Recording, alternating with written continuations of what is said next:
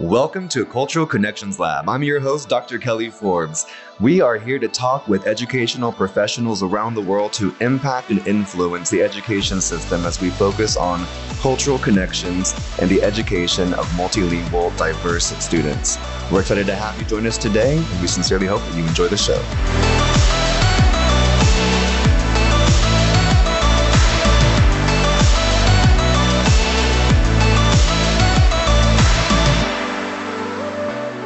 Hello, listeners. Welcome back to another episode of Cultural Connections Lab with myself, your host, Dr. Kelly Forbes. I am so excited to be with you all today with a new friend of mine, Dr. Elizet Moret. She is an educational leader that advocates for the needs of culturally and linguistically diverse students and promotes access to equitable education that is centered in equity and social justice. She is the owner of EduLengua an educational consulting company that serves school districts and charters across the nation. Her company focuses on the needs of emergent bilinguals, families, and their communities. Before her relaunch of EduLengua, Dr. Moret worked as the director of biliteracy and family engagement at Velasquez Press. She has also worked at Region 13, a Texas Education Service Center, where she oversaw the multilingual instruction and learning support team, the Migrant Education Program, and served as the region's contact for Title III. Elizet has worked at the Texas Education Agency where she took on the Commissioner's Initiative for Dual Language Immersion Programming and has developed the initial dual language immersion implementation rubrics. Additionally, she collaborated in guiding the revisions and approval of Chapter 89, Subchapter BB Commissioner's Rules concerning the state plan for educating emergent bilinguals. Dr. Moret also led the development of some of the biliteracy modules that have been integrated by TEA, the Texas Education Agency, as part of the state's bilingual reading academies. At the national level, Dr. Moret has been um, a contributing author for Doctors Wayne Thomas and Virginia Collier's book Transforming Secondary Education, Middle and High School Dual Language Programs, and has also served as a national bilingual consultant for the Center for Applied Linguistics. Dr. Elizet Moretz has a bachelor's in, um, let me see, Spanish, a master's degree in education with a focus on bilingual bicultural studies from uh, Texas State University, and a doctorate degree in educational leadership from Lamar University. Welcome, Dr. Elizet Moret. How are you doing? Very good, thank you. That was very long, but I was I was thinking, I was like, oh wow, yes, I have done all of that. Huh? Yes, thank you so much for having me on today. I'm very excited to be here. And so, yeah, ask away. How are we going to be running this today? Yeah, well, I'm just so excited to, to have you here on Cultural Connections Lab. It's really a great space for us to share um, our, our advocacy and our allyship for all of our multilingual and diverse learners that we have, um, whether it be geographically, linguistically, with their backgrounds, but just trying to really talk to our listeners, um, work with our listeners, and providing them access to ways that we can better encompass what needs to be happening for our diverse students and for their learning, and also for our teachers and our administrators um, that care so deeply about providing this equitable education for all of our students. Um, so just go go ahead and if you don't mind, just share a little bit about your, your journey of getting to, to where you were. I, I was kind of LinkedIn stalking you a little bit, um, going through and reading um, the past jobs that you've had, and we have a lot of similar experiences um, in our uh, in our educational profession as well as, as I believe in our overall passion for for bilingual and multilingual education. So, how did you get to where you are today? Well, I mean, um, yes. So stalking me in LinkedIn, we I think we all do that in trying to find, you know, other people that we can collaborate with. Um, I I also it reminds me that I really need to go back and update it a little bit, but I, I'll get to that hopefully here pretty soon. in regard to the journey, um, yes. So it has been a long journey. Sometimes, obviously, we forget that we've been doing this uh, for quite uh, some time. I was just asked this question uh, actually a few days ago. I was at a Translanguage Institute that we did actually in collaboration with other organizations as well at the national level. I think it was very much needed. But it made me think, because that was the question they asked was, how long have you been in this? And so in counting, uh, it's around 18 to 19 years now, uh, which I feel that, man, they have passed really fast, to be honest and I think that when you're having fun, uh, time just flies. Um, I think you mentioned a key word that many times we say it so often, but it, we truly have meaning behind that, which that is passion. So I think it's passion what has actually given me the blessing, the opportunity to continue the work that I started honestly as a pre-K teacher. I was actually um, back in the day. This is how it started. Uh, not knowing that I was going to end up in the educational field. I was actually when I went to university. I went for Spanish literature and mass communications. Actually, mass communications being the main major. I was uh, very intrigued, obviously, with TV, radio. Uh, that's really what I wanted to do not knowing that when I graduated from high school, I actually got uh, the, an audition and were and got the the part per se to be the the reporter co-reporter to for a show that was called Dale Ganas in the Metroplex area in Dallas. Okay. And so it was for Univision. And so that's actually not knowing how my journey started in education. So just interviewing, uh, professors, uh, financial aid counselors on how we could help families and students to uh, get a better education per se, or just to find out where to start. And so it kind of like got me very interested in the educational field, not knowing that that's where really I was going to end up. So from there, um, having come to Austin, obviously for for university or close to Austin, I went to Southwest Texas when Southwest Texas still existed with that name. And no, I did not go there to party because everybody else. um, not I even once? Uh, had, well, Quizá, maybe. Parties are all around you, right, when you're in that age. Um, but yes, no, I came because of mass communication and I follow my friends actually to to San Marcos. Um, it's right outside of Austin. I had the opportunity to also have gone to UT. I love UT. It's in my heart. But uh, obviously, just at the time, following my friends and being with, with my friends in a university where all of us, you know, we're, we're going together. But then um, actually graduating, I went into a little bit of business. I went abroad for a little bit, came back and went into law, believe it or not. But being working in, in law at the state level, I met one of the lawyers that I was working with. It's like, and he said, There's so much need for bilingual teachers out there. I'm not trying to discourage you from going into law school. What I'm saying is that everything you have done, everything that you helped me with, you should consider to become a teacher. And so honestly, it was like it was like the universe was like conspiring for me to be like, go use your your energy in, in into teaching and so that's how I ended up. Like obviously I went through getting my the certifications I needed, passing the test and all of that. But within like less than a year, I was in the classroom. And I had an amazing uh, mentor, um, uh, Daniel Reina, which is actually he already retired from the profession, but absolutely amazing mentor amongst other mentors. I know a lot of people actually knows knows Dr. Jose Medina. I just call mm-hmm. him compadre.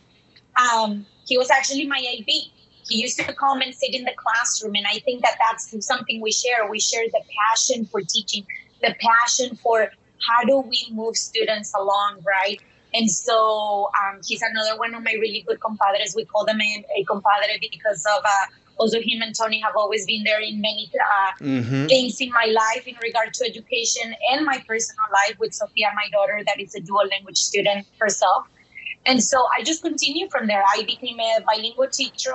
At the time, I say bilingual because it was a transitional program, pre K through fifth grade in different positions. Uh, got to look with my students. Would actually, I truly believe that when you get that opportunity, you truly see how much growth your students make.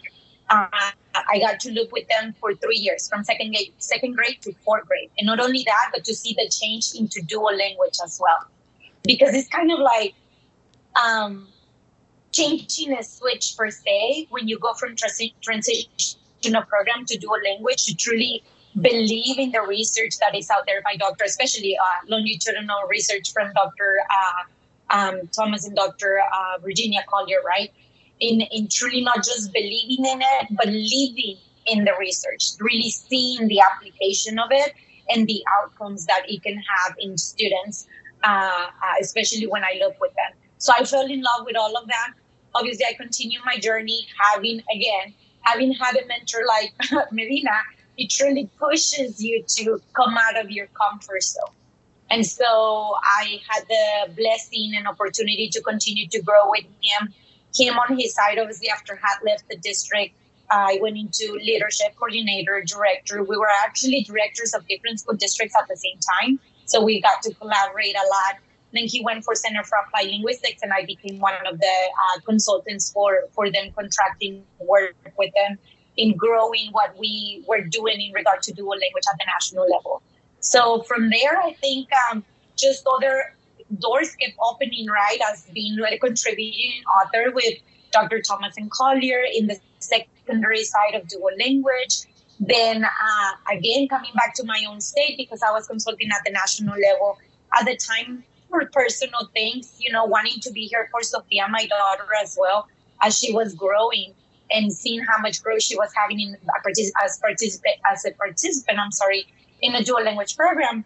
Then um, I had the opportunity to work with the state, and at the time, uh, our commissioner had a, a, big vision in regard to dual language program, in which it, it continues to be actually, and it continues to grow. That team is a phenomenal team that uh, continues to put a lot of resources out there for our state.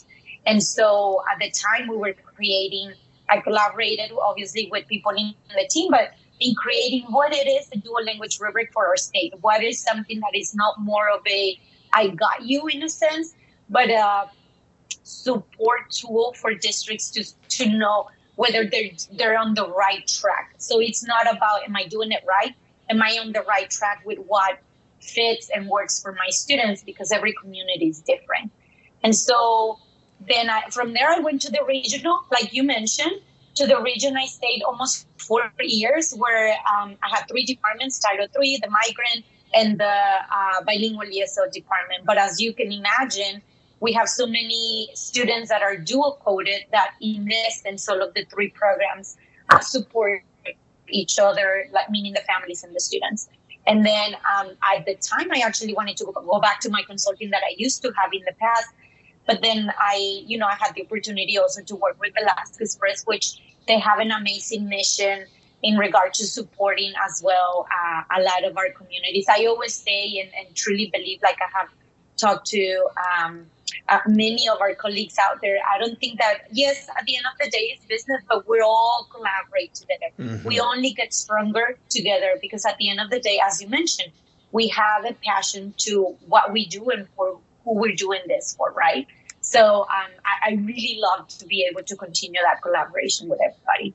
Wow, that is an incredible journey. Tengo que decir que tengo ceros, pero ceros de bueno, all right? Like, I'm a little jealous. I have good jealousy because I also know Dr. Jose Medina, por casualidad, and that um, I met him in Bangkok, Thailand, whenever he went there for EARCOS International Conference, and I was living in Bangkok, Thailand as an international teacher, enseñando español, teaching Spanish. Um, anyhow, my partner Chris won the guiding principles for dual language education while we were in his session. And so I quickly stole the book from him and I kept it for myself and then shared it back with him afterwards. But um, that's so fun though. But I also follow Dr. Jose Medina and Tony and Nico you know, as they're doing all their great things right now across the globe, and it's so encouraging. But it's true. Um, there, it's that passion and that um, that that that desire to you know cause some madre in the name of, of justice. You know what I mean? Exactly. Like really, you know, doing what we need to be doing for our students, though.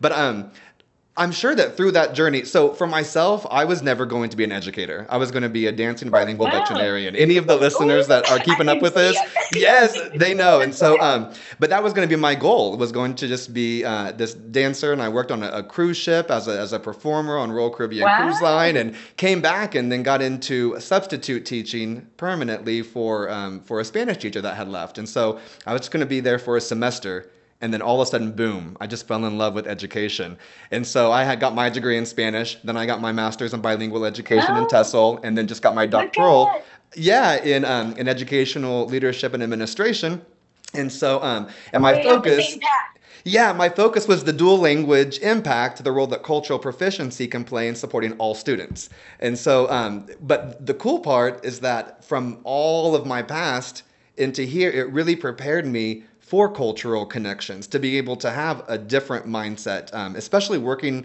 on a cruise ship where you have multitudes of different countries represented and in that environment um, you're just able to learn so much. And i know that those connections have really helped me in my academic um, career and my uh, in, in, in, my own you know self education. Um, what are some of the connections though that were outside of education that now you implement those connections that those cultural experiences that you now have in the field of education? Mm-hmm. Yes, so actually we were just talking about this uh, as I was mentioning. Um, we were at the Translanguage Institute. It was the first one ever that we have put together, and so we hope to continue that. And I say that because it truly well obviously i continue to to read the research and work on it myself because it's a personal journey as well. Um, and so when you're talking about how do i connect those two worlds or how I, it came to be it truly puts it into perspective as i was sitting uh, in the in the conference this last two days. And obviously um, i was part of the planning committee. So then we would debrief about how the audience was perceiving and, and grasping all of this and it truly it, it truly made um, what I had already thought about it in regard to identity. It truly gave me even more of a aha moment per se. Let's not make it that difficult. An aha moment where where you come to realize that everything that you thought you were doing wrong growing up, it was kind of like a flip and an affirmation that it was okay to be who you are and who you've been. Yes. Even though we we kind of already because of research again, kind of already getting there, it was more of a personal connection. And and and, and let me give you an example in regard to that.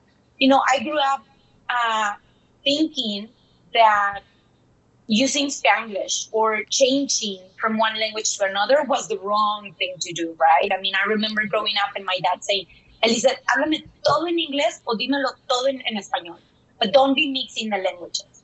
And so even at home, it was something that it was perceived as you're not supposed to do that, you know? Mm-hmm. And so we have this uh, translanguaging uh, corriente that we've been talking about. And, yeah. and I know for a couple of years it has been, in a sense, kind of misunderstood. But when you take it down to identity, the research side, what I do for a living, what I love to do on the educational side, it's truly who I am. It, it truly portrays the experiences that I have had myself.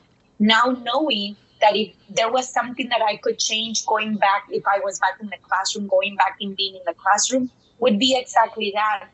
That many times our teachers obviously are given the theory, are giving to some extent, obviously, the methodology on how to do things, but then we lose ourselves in knowing that what we are can mm-hmm. it's the reflection of our students and how can we support that growth.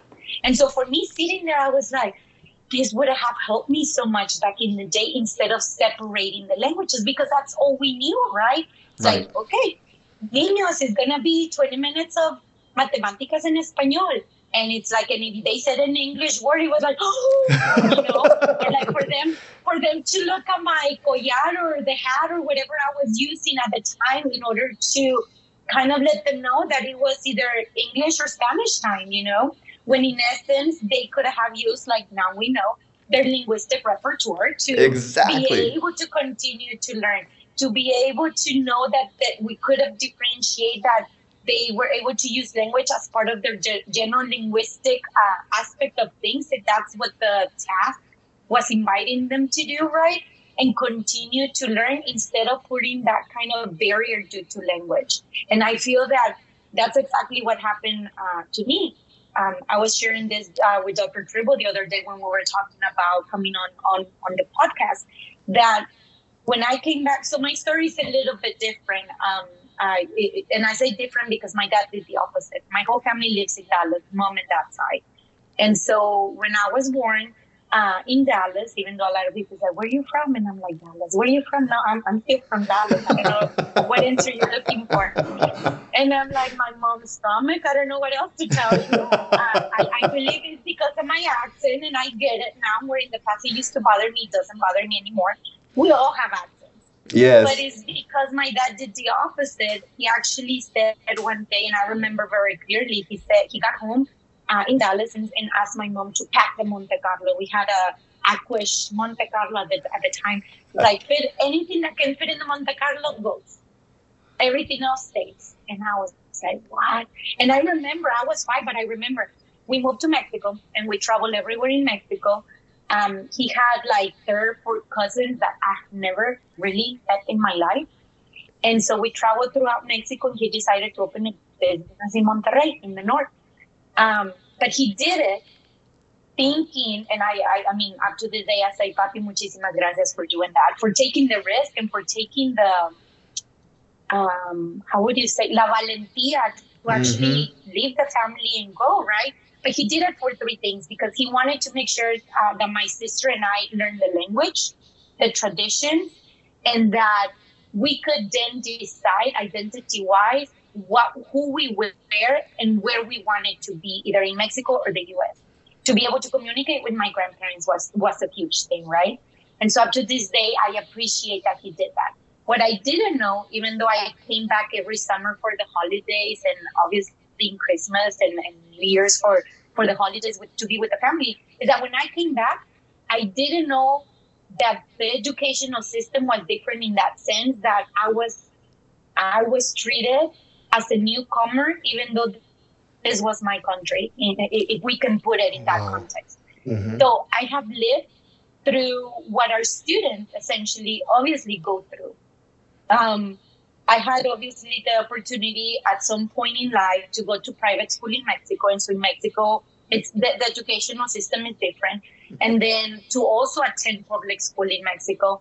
And so when I came back, just to give you an example of, of where this hits home for me, is that in Mexico, I was about to uh, go into trigonometry in, in, in high school. But when I came back, I was looked at for what I looked like, basically, mm. what my English sounded like. And so what that created is that I was a newcomer, not tested, and put into algebra 1A. Not even algebra, algebra 1A. And so going back to your question to kind of like all of this goes back to that, is that many times we look at students and we're not even looking at either or or maybe just one thing content and language, right? Or content or language in this case. Because the content, I had it. The language, yes, I was able to defend myself still because, again, I was coming back and forth. But there were words that obviously, uh, or it would take me a little bit more time to kind of process it and then be able to put it out in English. So the language for, for my teachers or the educators at the time, um, they didn't see beyond that and they didn't see beyond the content that I actually knew. And so that's something that um, I feel that going back to the whole thing of translanguaging and everything uh, opens the doors for our students to actually show both language and content at the same time to be able to complete a task. But then we also have what we call like the language specific uh, performance, right? That that's where then we get to decide and, and support the student in that transformation or that uh, performance in this case of the task of being able to then produce it in the one language that we're asking them to show the standards or the mastering of things. So I feel that education has evolved and should continue to evolve, but we there's still a lot of things that we need to work on. But this is what makes it really nice that all of us are working on this together. So I, I truly believe that we can continue to make a change. I really appreciate you reminding all of us listening right now about how your identity is so important in everything that you do and how people's identities and their authentic selves should be celebrated and and really valued in the educational setting. It helps so much to understand where students are coming from, who they are, their culture, their traditions, and how to leverage that in such a way to have a more inclusive environment in our classrooms and in our education system as a part to what we traditionally know as the the pullout system where you know which uh, to me and I'll just say it it feels a whole lot like educational segregation in such a way if you're going to keep segregating all of the students although the intent is really kind of formed by by by policy which therefore uh, affects practice. But if we if we as educators don't have the full understanding on how to teach a dynamic, incredible student such as yourself at that time that brought so much to the table from two different countries, a bicultural world, biliterate, bilingual, and using that entire linguistic repertoire to really help that cognitive process for your academic goals while maintaining and adding on another language. I mean, that's what opportunities we need to have for all students. Exactly. Yeah. I am. So, a, a, little surprise I own this book that you co authored. Um, I am big fans of doctors Thomas and Collier, of course. And so I took the opportunity this morning to make sure. Now, I've been reading their books and I haven't gotten to this book yet, but I have read chapter 14 secondary dual language graduates speak up experiences impact and advice and so whenever i was reading that um, first of all thank you for your contribution to this. You know, I feel like because it really is all of us working together. And if it weren't for people like you taking the time to do this, people like me wouldn't have this to read and to be able to learn from and continue what we're doing. So um, I, am currently working with school districts, um, and I'll do a, a, shameless plug, Kelly Beast Consulting. And so, uh, but you know, I'm working with school districts and one in particular, and we're implementing dual language programs because we understand that. And so we've been, um, re, you know, really able to work with uh, with cabinet level members and teachers and administrators and families, and we're seeing great changes already in just what we're doing in our, you know, sheltered instruction and, and dual language education practices. But now next year we're going to get to start that dual language programming and I'm really excited about it. And the rarely do you work in a district where the superintendent is having conversations with you about wanting to do this and understanding more what this this this process is and looks like. Um, but one thing I wanted to to speak to that I was reading and that I think that we're talking about right now though, you know, that identity part is so crucial. But what I also was reading in here is that what the students, whenever you interviewed students to get their perspective. And, and so, listeners, just so you know, the students that were interviewed for this had already graduated high school and they waited one year um, after their graduation to start doing any of these interviews. So these are students that went through pre K through 12 dual language programming and were able to give feedback from their point of view, which I think is something that we often don't do is get the student's perspective. Um, and I love that it was even spoken to. And here we get teachers and administrators' perspectives of students in dual language programming, but rarely do we get the dual language students' perspective. But one of their perspectives, though, is that um, they felt like a family, and there was also belonging, a sense of belonging. Can you speak to that and and share with our listeners why that is so important, especially in a dual language program? Absolutely, yeah. So um, it has been a few years since we wrote that chapter. Actually, that chapter we wrote it together. Uh, she's uh, actually my comadre in life as well. Um, also a product of what we call Medina, uh, She's a candidate right now, now a PhD candidate here at the University of Austin. And so both of us took on this task, and, and we had so much fun as well when we were doing this. And, and you are correct, the side of belonging is, is that part of identity, right? Not only the identity, but where you feel you belong. And so one of the things that I remember in talking to uh, the group of students, and the idea was exactly about that. Like we have the research, where are the educators implementing it? But how do our fields uh, feel? Uh, uh, how, how do they feel? How do they transition actually from belonging to this big old family that they had the opportunity uh, to belong to for many years because as, as, as you can imagine there may be um, one or two classes per uh, grade level as they matriculated through the system so they really when they say family they, if they stayed in the program they really became family with their teachers and the families and the students that they were part of this group right and so the transition to come out, out of that and going into the real world where you actually have to now have new friendships per se, it's a different setting for them. But I feel that one one of the things that I love about the program itself is that um, at the very beginning, maybe students don't get to realize because I re- remember asking my students when they were in second, third, fourth grade, and we have do the looping right they were desperate to meet new students. Anytime somebody walked in into the classroom, I mean, they were all over and over the new student, and he's like, "You're gonna scare her or him, you know. You need to, you need to chill a little bit." But no, I mean, it goes back to that. That um, actually right away, then the new student felt like they were part of the new family, right? They were welcome as well. But in, in, in going deeper to that, I feel that many times we talk about um, we have to make sure that students attain a certain level of uh, content and they can show that through the different standardized tests that we have uh, in different states, right? That's the uh, accountability system. But I truly believe that in order for students to be successful, to show results like that, you're never going to get to that unless you get to the heart of the student. Mm. And so in as part of belonging, that's exactly what that means. Do you have that relationship with the student? Do you know where the student comes from? Um, uh, the the family side, what's going on at home, and that doesn't mean like you know bichismoso chismosa and wanting to find out everything that is going on at home, but it's truly knowing the student, you know, the feelings, the sentiment, what they bring in. Um, we were just uh, talking to to the Cordova sisters. If I and I say this because I didn't know who the Cordova sisters and I owned it, who they were. Look them up. They were part of uh, uh, uh Dr. Susana Ibarra Johnson presentation this last uh, week, and they actually showed up in person.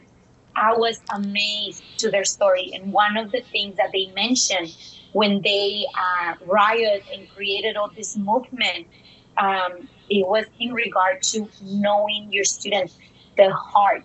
Where is your heart? Where, how do you make a student feel welcome and that they belong in the in the classroom setting? Because at the end of the day, many of our students actually will find that the classroom is the home for them. That's where they feel safe, and that is not every student, but we have some students like that. Mm-hmm. So they must feel that and I'll give you an example also with my daughter. My daughter would tell you like, "Mommy, uh, when she changed schools, she had to change schools in order to attend uh, a secondary school that actually provided a, a uh, dual language program in order to continue her uh, matriculation through the program." But one thing that that she said, she's like, "I'm gonna miss my comadres." And she was only in fifth grade. I mean, and oh. she's already saying, I'm going to miss my comadres. And I'm like, well, what are you going to miss? Well, you know, like we would have chisme time every morning, and and, then during recess we would talk about what we like and didn't like about the lesson. But then, because they were they were in a safe environment where they can voice what uh, how they were learning as well. I mean, I'm t- I, I'm telling you, like uh, they they feel very comfortable talking to their teachers and saying, you know what, I, I don't feel like I'm learning today. What else can we do today? Or how can we make it fun? And the teachers were open to that. So we go back to how do I belong? It's not just the belonging of the the sentiment per se, but the belonging in being able to say, I don't think I'm learning and I'm owning it, right? How can you how can you make me feel like this matters for me. So kind of flipping it as well that the student feels that they take ownership to some extent of their of the instruction that is happening, but that they make it feel like it's it's coming home with me. It's I can take this uh, because I, I feel in a safe space. So um, and I say that because also my daughter is uh, um, an introverted. And she doesn't like for me to say this, so hopefully she doesn't hear this part but uh, but it's somebody like her, and, and and I have had students like that that they need to feel that they belong, that they need to feel they're included, that they feel that they're in a safe space where they can actually speak up. And that's when, when you hear them speak up, you know that they feel comfortable and they know they belong. So, um, as part of the program, I feel that especially now going back to the students that we interview, that was something that got our attention right away when Iran and I were doing these interviews that um, they felt one that they had a family having participated in the program that they could always go back to that family that they keep in touch to every student that it was part of their family um, because they still belong and that's what they said we would always belong to this dual language program family always. Like that that's not going to change. And i think it's true because research would also tell you that part of your identity makes you who you were in your uh, um, uh, especially the, the, the years in elementary right? That, that's who's part of you. That's what you're gonna remember.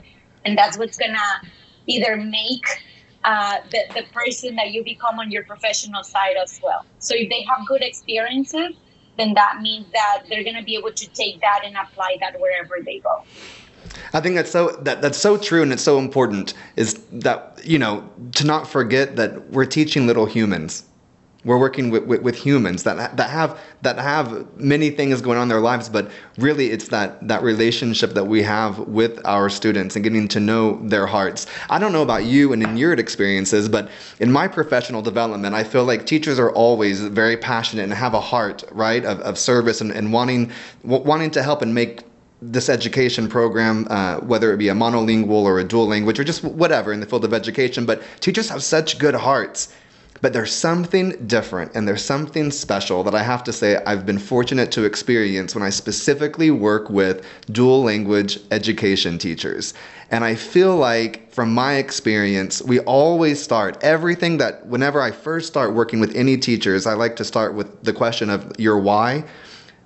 But the answers that you hear among dual language education teachers participating in a dual language education program what's your why? Because I feel like that's so important. And so starting off getting to know just them and their hearts and where they are in this, but it's those teachers because they've had their own experiences as the ESL student, or they were pulled out, or I worked with one teacher before, and she said that you know her, who's now husband, when they were high school sweethearts, and he was put on this this track from the uh, from the counselor, um, and again, great intentions, every right, but the counselor, because of him being a native English speaker and white, he felt like she felt like he was given this trajectory for college that she was given a different trajectory and was like, well, you'd be probably best suited for a community college and so took her into different classes and like so she had this whole different why of why she was wanting to come and to really elevate the educational experience and you know to help elevate the voices of our students and getting to know them and their hearts and their homes and their cultures and where they live and bringing that into the education setting so they could be on whatever track they wanted to be on but not kind of stereotyped into a different track. But those dual language education teachers truly have a whole different connection based on all of their experiences, and they get to, therefore, you know, really relate more to those multilingual and you know our diverse student body. Do you have experiences? Which I know that you mentioned some of them before, but do you have experiences that you definitely say like I remember in school I felt this way and I don't and I and I try to apply that now through a cultural lens in, uh, in in our in our profession today. What are what are some of those instances? It's so interesting to me. I feel that I had kind of like a, um, uh, one extreme to another extreme experience, if we can say that. Uh, and and I'll tell you why. Because when I came back, um, I came back uh, during high school already. And so when I came back, I went to a, I'm not going to say the name. Yeah. um, but let's just say in the Dallas ISD area. Um, and I went to a school that was uh, very low social economically, uh, well, disadvantaged, right? Uh, where obviously my parents didn't know at, at, the time, like how to search for schools, like where would it be the best place where to go live because of schools, right? And so it was just the high school that happened to be to be there. Um, and i remember it was very traumatizing to me that when i came back and started going to school uh, i mean there were uh, detectors like that that you for passing through there you had to metal detectors? away, metal detectors. Yes. And so to me i was like what, what's going on And so, and this is the high school that I was telling you, like I was placed in Algebra 1A. And so I guess up to this day, I always say, yes, I'm very traumatized by my experience when I first came back to the States because right. um, uh, I, I had always been, and you can ask my, my, my mom and dad, obviously all my siblings were very different. We, I also have a brother that uh, he we call it a pilon. He he was uh, something that happened while we lived in Monterrey. So, but when we came back, that's that's that's what happened. Like it was very different for me, and so I was very focused. I was a student that uh, I I love to and up to this day I love to learn. I love to study. So I made it through. Let's put it that way. I, I made it through. But I was very upset with myself because I felt that I had been able to achieve um, academically in you know being in Mexico, and then I came back and felt honestly stupid. Mm. I, I, now I know that the system uh, was not ready for me, and I feel mm. that you know our systems, our ed- educational systems, sometimes are not ready truly for our students and and I don't think that that's so much a problem or an issue with the teachers is that we need to continue to provide that service, that PD that is needed for our teachers, for our administrators to truly understand that cultural side of things.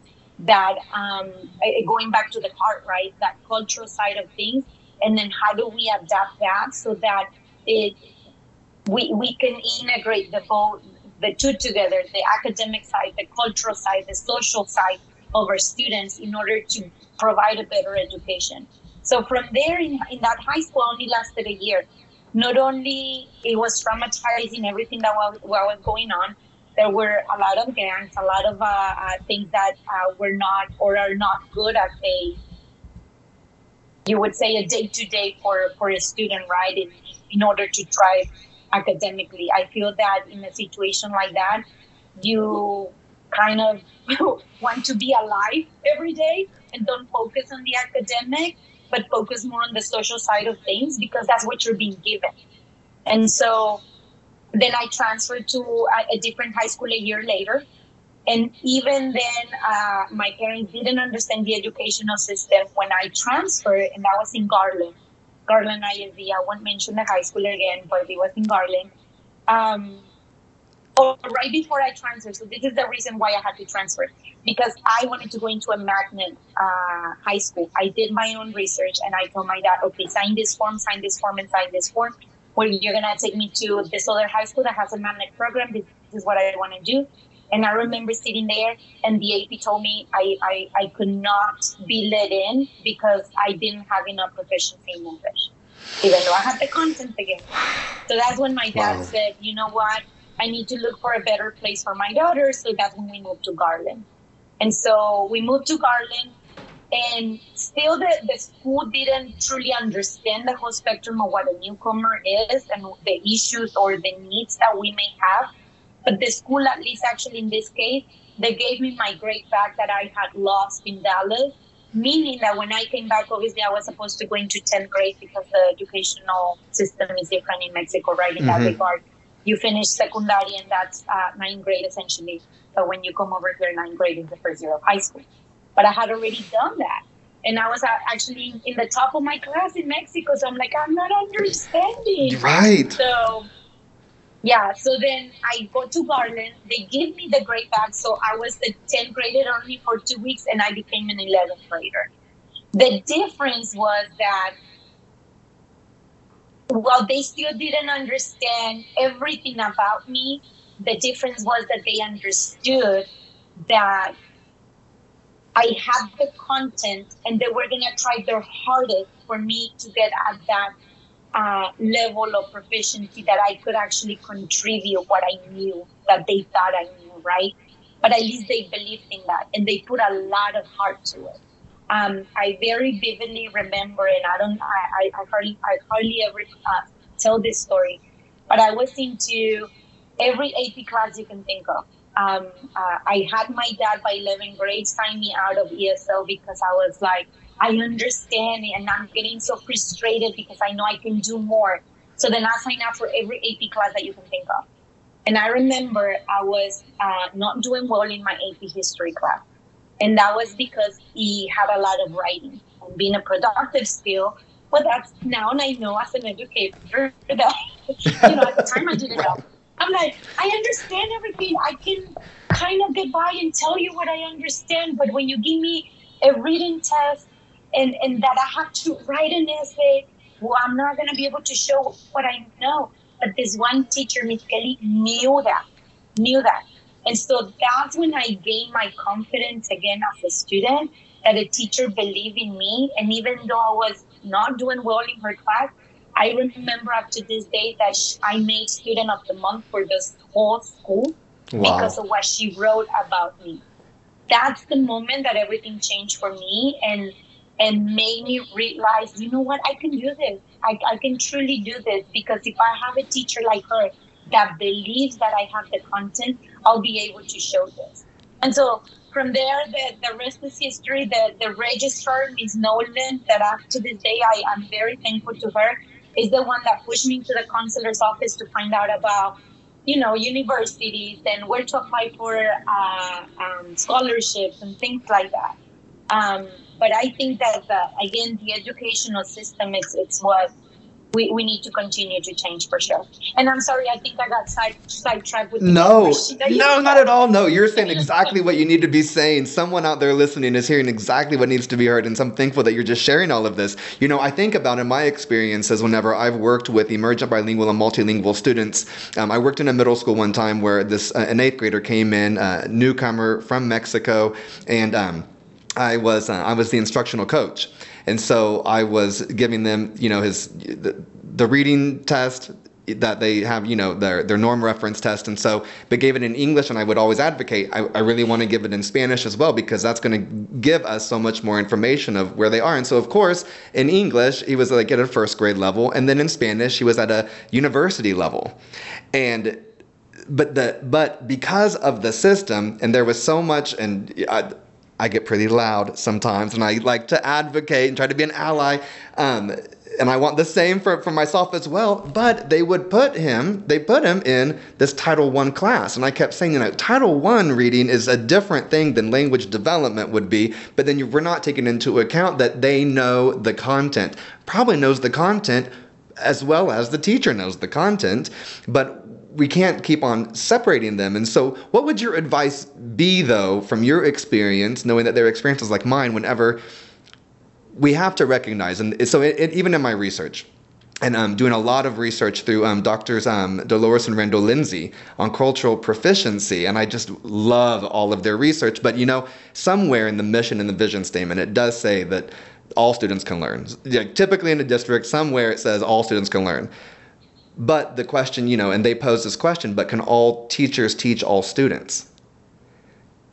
And that is that's so profound. And I believe that yes, potentially, but I think it comes back to this understanding our students, their hearts, their identity, and going in going in deeper and recognizing that you already knew trigonometry. You already knew you not just history, but history in, of two different countries. It was just your the output potentially. But what advice, though, for the example of the student that I talked about, um, your past, for administrators and for teachers? Um, to, to advocate for themselves on behalf of this. Like, if I'm a teacher right now and I'm thinking, you know what? I have that student. I've been in that situation and I didn't realize I was being destructive. I thought I was being very culturally proficient and responsive. What would your advice be to them?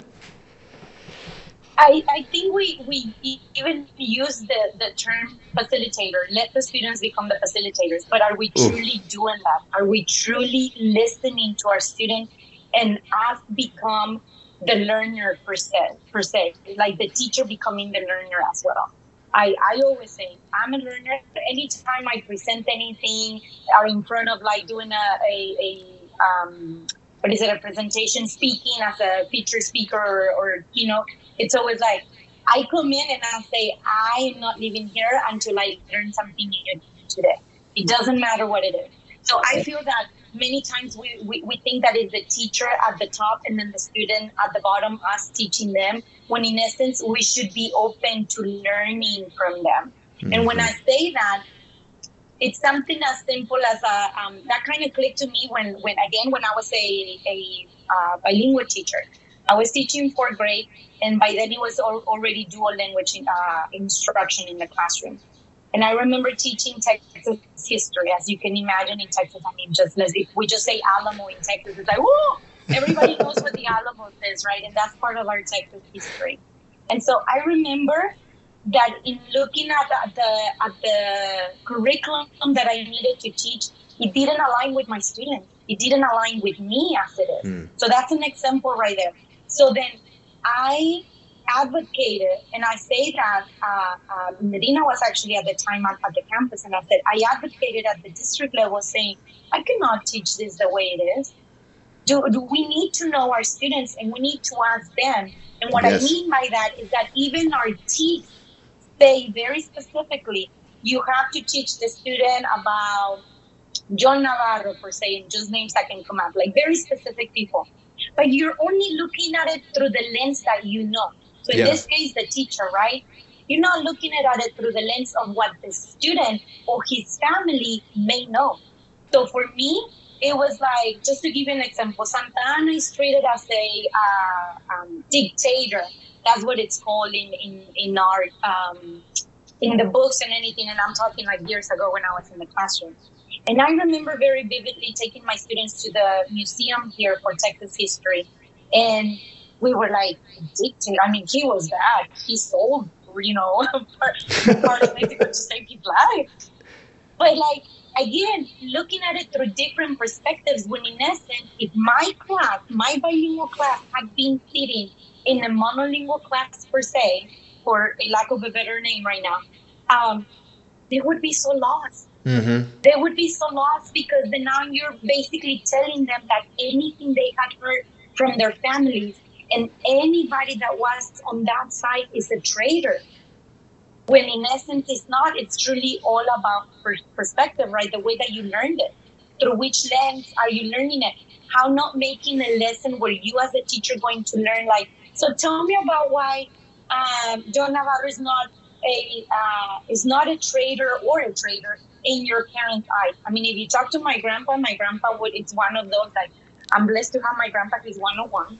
Oh wow, my grandparents are 90. Yes. We're, yes. Oh, see, we have a lot of things in common. I know. Um, and you, you sit down with him, and he'll be one of the ones that tells you history like nobody else. I mean, he's from the times of like uh, uh, where he would steal very vivid stories of the revolution and like how things happened. And he would tell you, no, the border crossed us, and and not in a bad way, but listening to the story of like what history has become. In, it, it, be, looking at it through the different eyes, right? Mm-hmm. So that's what I always tell teachers that do not wait for your administrators to be the advocates and the saviors. Just yes. because they have the label of principal, uh, director, you are the ones that get to be with the students every day. You are their advocate. Yes. You are the one that needs to speak up for them. This is the, we're in this because we love what we do. I mean, like my compadre Medina has said it, and I say it too. If we don't have the passion, and it's okay to lose the passion, go look for another job because right. we need people that have the heart to be in the classroom with our students. So I truly invite not only the administrators, but the teachers to be that advocate, to be open to learn from their own students, to have those honest conversations with their students. Like I was mentioning, my daughter could tell their teacher, you know what, I'm not learning. Now. I just, if I'm not getting it, what can we do? What else can we do? So when a student tells you that, they feel very confident that they can go up to the teacher to let them know that they're not learning, but they're not telling you they don't want to learn. They're telling you, how else can I learn this? Exactly. So now you have actually created a stronger relationship where you have actually met that goal. You already have them right there. They want to learn, but they're now telling you that's not the way that they can learn. How else can we do it? So student voice. to them, absolutely. Yes, student voice is so important, and it's really important to to remind ourselves that we're we're not doing uh, whatever we do in the education system, but dual language education, for example, it's not for anyone; it's with a community hearing from the community, working hand in hand, and really taking time to sit back and listen because the students know so much. We can learn so much. I remember telling my very first year of teaching, um, I taught newcomer students, sixth through eighth grade, all in the same class, self contained, all subjects. I was brand new. Oh my. Go. And I thought, what is going on? Right. But I would tell the principal sometimes, I would, I would say, hey, if you come down to my classroom ever, and if you don't see me teaching, um, it, I'm probably not necessarily teaching, but I'm listening and learning from the students. And so once a week, we would have just a committed time to just sit in a circle, and then they would just teach me. They would just talk with me. But the cool part was is that I learned better how to be a teacher. I learned better how to connect with my students. I learned so much from them. Uh, they learned a whole lot about me on just like a personal level. Um, it got to be where we would even play tricks on each other in the classroom because we were like a family. Also, I mean, it was our own belonging. Um, but hearing and learning from those from those students just really impacted my life, and it changed my my whole trajectory um, in the field of education, but also how I perceive helping all of our students. Um, just what you're talking about is so important. And so, yes, just to emphasize the fact that teachers out there listening, um, I mean, administrators as well, but teachers, don't wait, don't wait for the leadership because you're the ones with boots on the ground. You are in the classroom. You are right there with those students. And not only to be an advocate, but really getting on that continuum of cultural proficiency all the way to that culturally proficient side of being an ally and really trying to find out ways to not only enhance the curriculum opportunities and the teaching opportunities, but the social justice opportunities for our students and to elevate those voices. I appreciate you saying that. I would love for you to take a minute also in this to brag about yourself and about Edu Lengua and how our listeners, though, could also find you, reach out to you, contact you, and utilize your services. Um, because I mean, I'm just so happy that I am able to meet you and uh, have a new friend in this in, in this education world. But tell us more about Edu Lengua and what uh, what our listeners can can expect if they were to reach out and get to maybe use you and your services.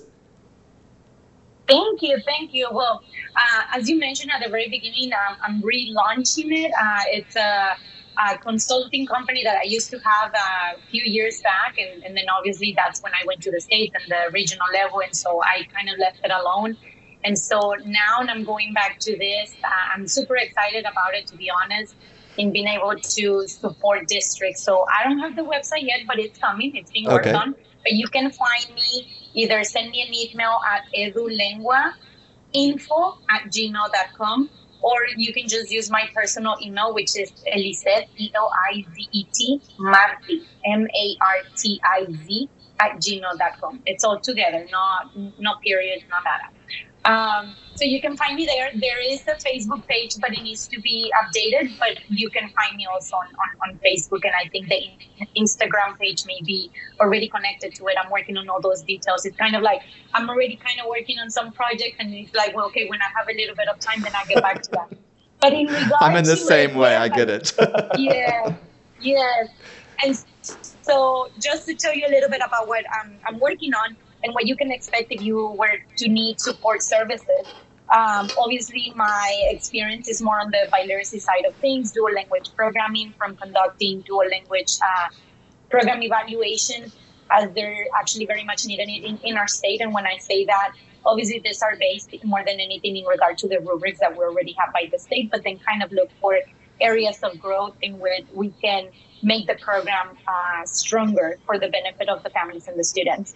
Um, I do obviously having worked at uh, TEA and, and, have had uh, worked with amazing people, uh, uh, especially Carlene Thomas, having been in that world. We used to share an office. This is what I was telling uh, Dr. Krubo the other day. We used to share an office.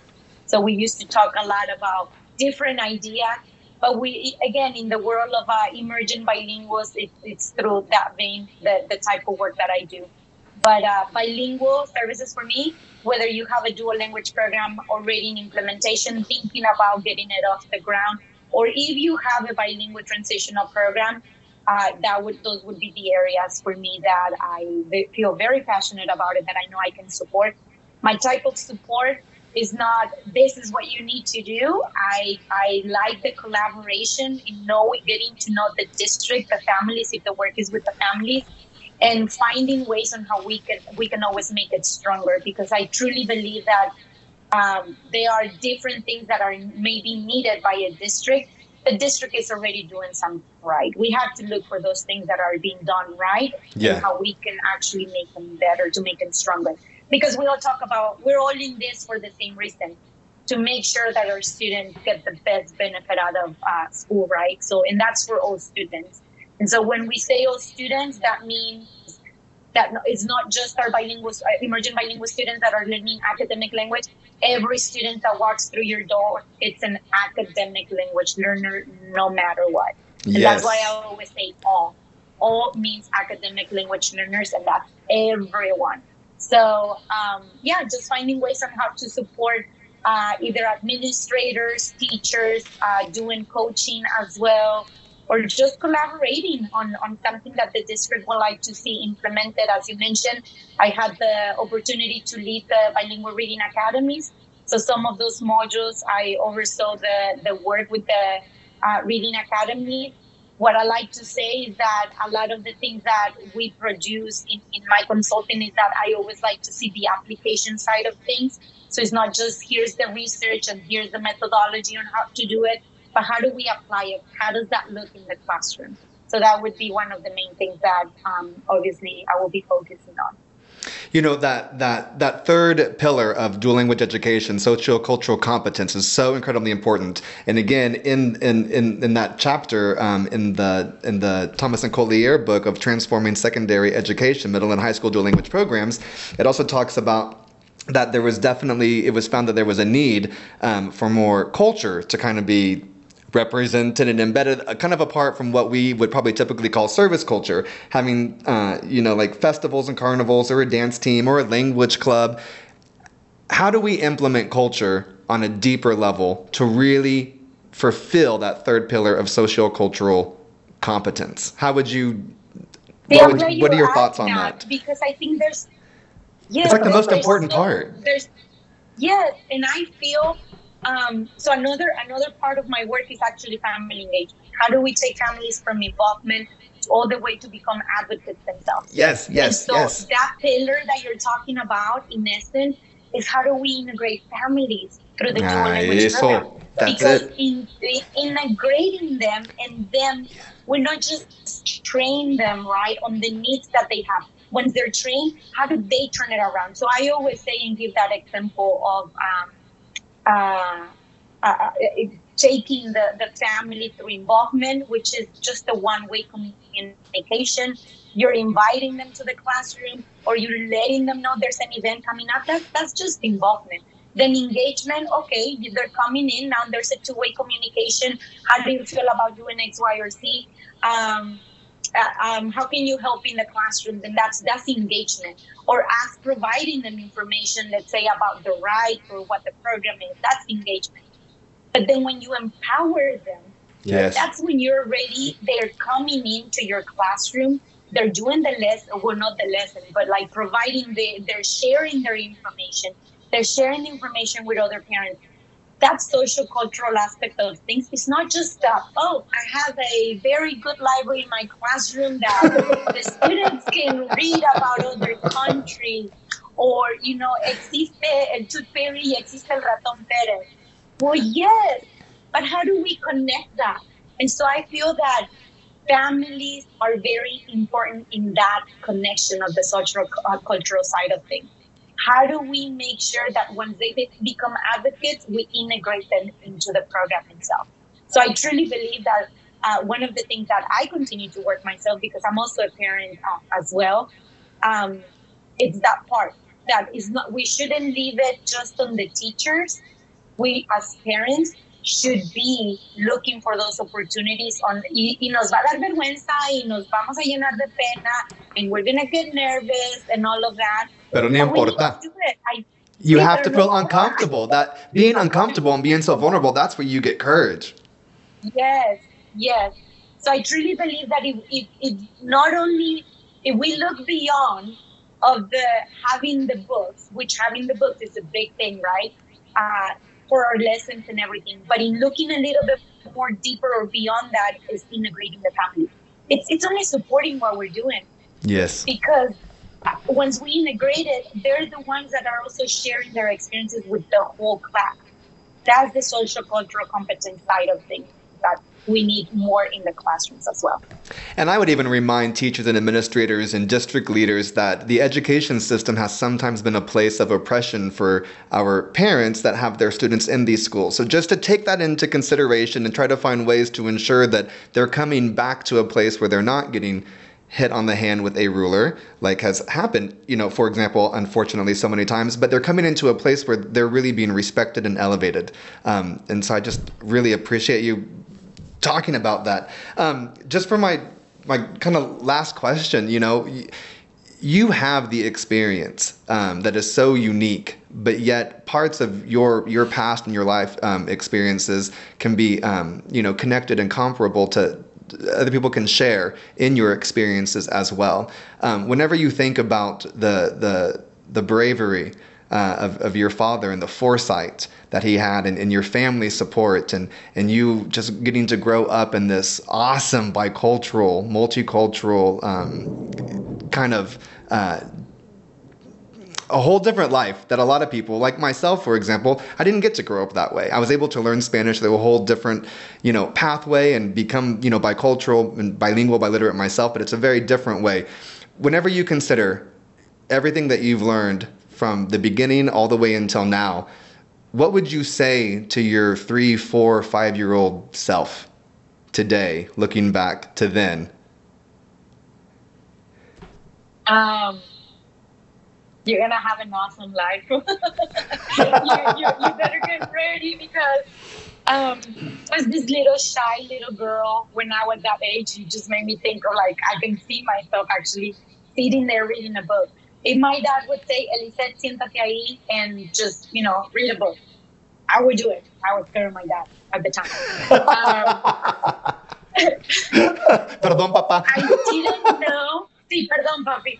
Um, I didn't know I was going to turn out to be the way that I am today. And I say that like advocating for myself. I didn't know that actually what the word advocate was until I was already in my professional side of things, believe it or not and i'm very vulnerable and i'm very open about that. There's many things that i didn't understand when i came back to the states even when i became a teacher. And now i'm realizing that yes Elizet, that, that little Elizet of a three four five year old i would be, be get ready for for the adventure because you're gonna learn to be a self advocate at first but then you're gonna put it out there and continue to be for many other students out there that not necessarily have to go through the same experiences that I have gone through because obviously that's what I don't want them to have, but to embrace who they are and don't feel ashamed of them being able to speak two languages, even if lo hablan because I think oh, pocha, even si lo hablan mucho per se, how people say, that's part of who we are. Right. That's, that's, who it makes us. So if I could go back and tell that little Elizet, like, que te importe madres, por así decirlo, causando desmadre, right? yes. Um, because it's only going to help you to be, even in your professional career, it's only going to help you to be who you are to continue the advocacy for many families and emerging bilingual students. I think that's so important for everyone to hear, and I just appreciate your openness and your vulnerability to to share this. You're you're really changing lives in, in what you're doing, and that's so that's so important, and it's such a special thing that you do. And I just really do appreciate you. And to all of the the listeners, and especially teachers and educators out there, just remember that you have the next Dr. Moret in your classroom right now. You know, and we all have accents and we all have knowledge and we all have all of this. And so let's celebrate that, celebrate the identities and the cultures and the traditions, and celebrate the hearts of our students. Um, is there anything else that you would like to leave us with today? No, I just invite teachers to go back and reflect about their own identity and know that uh, the way that you grew up, it's completely okay. If you became a bilingual teacher, like like you have mentioned in your later time, you're the coolest person because now you have two, you have one identity that has the best of two worlds that have become in one. And so I truly, truly appreciate all the work that everybody's doing to continue I don't want to call it the fight, but continue this fashion uh, in this trajectory that we're all are that we are here to support everybody and collaborate uh, with each other. And let's continue to work together for the best of uh, what we can bring out of our students. Absolutely. Ándale, we're just exposing the greatness, right? That's all we're doing. Oh my gosh. Doctora Elizet Moret, sinceramente, muchas gracias por todo que ha compartido con nosotros. Thank you so much for everything that you shared with us today. And I just sincerely wish you the best. Thank you so much to EduSkills for the sponsorship for this podcast and to our producer, Mike Overholt, who's in here with me, making sure that we all sound good.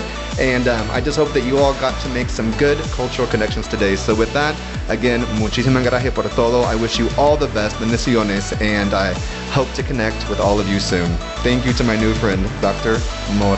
Gracias. Muchas gracias.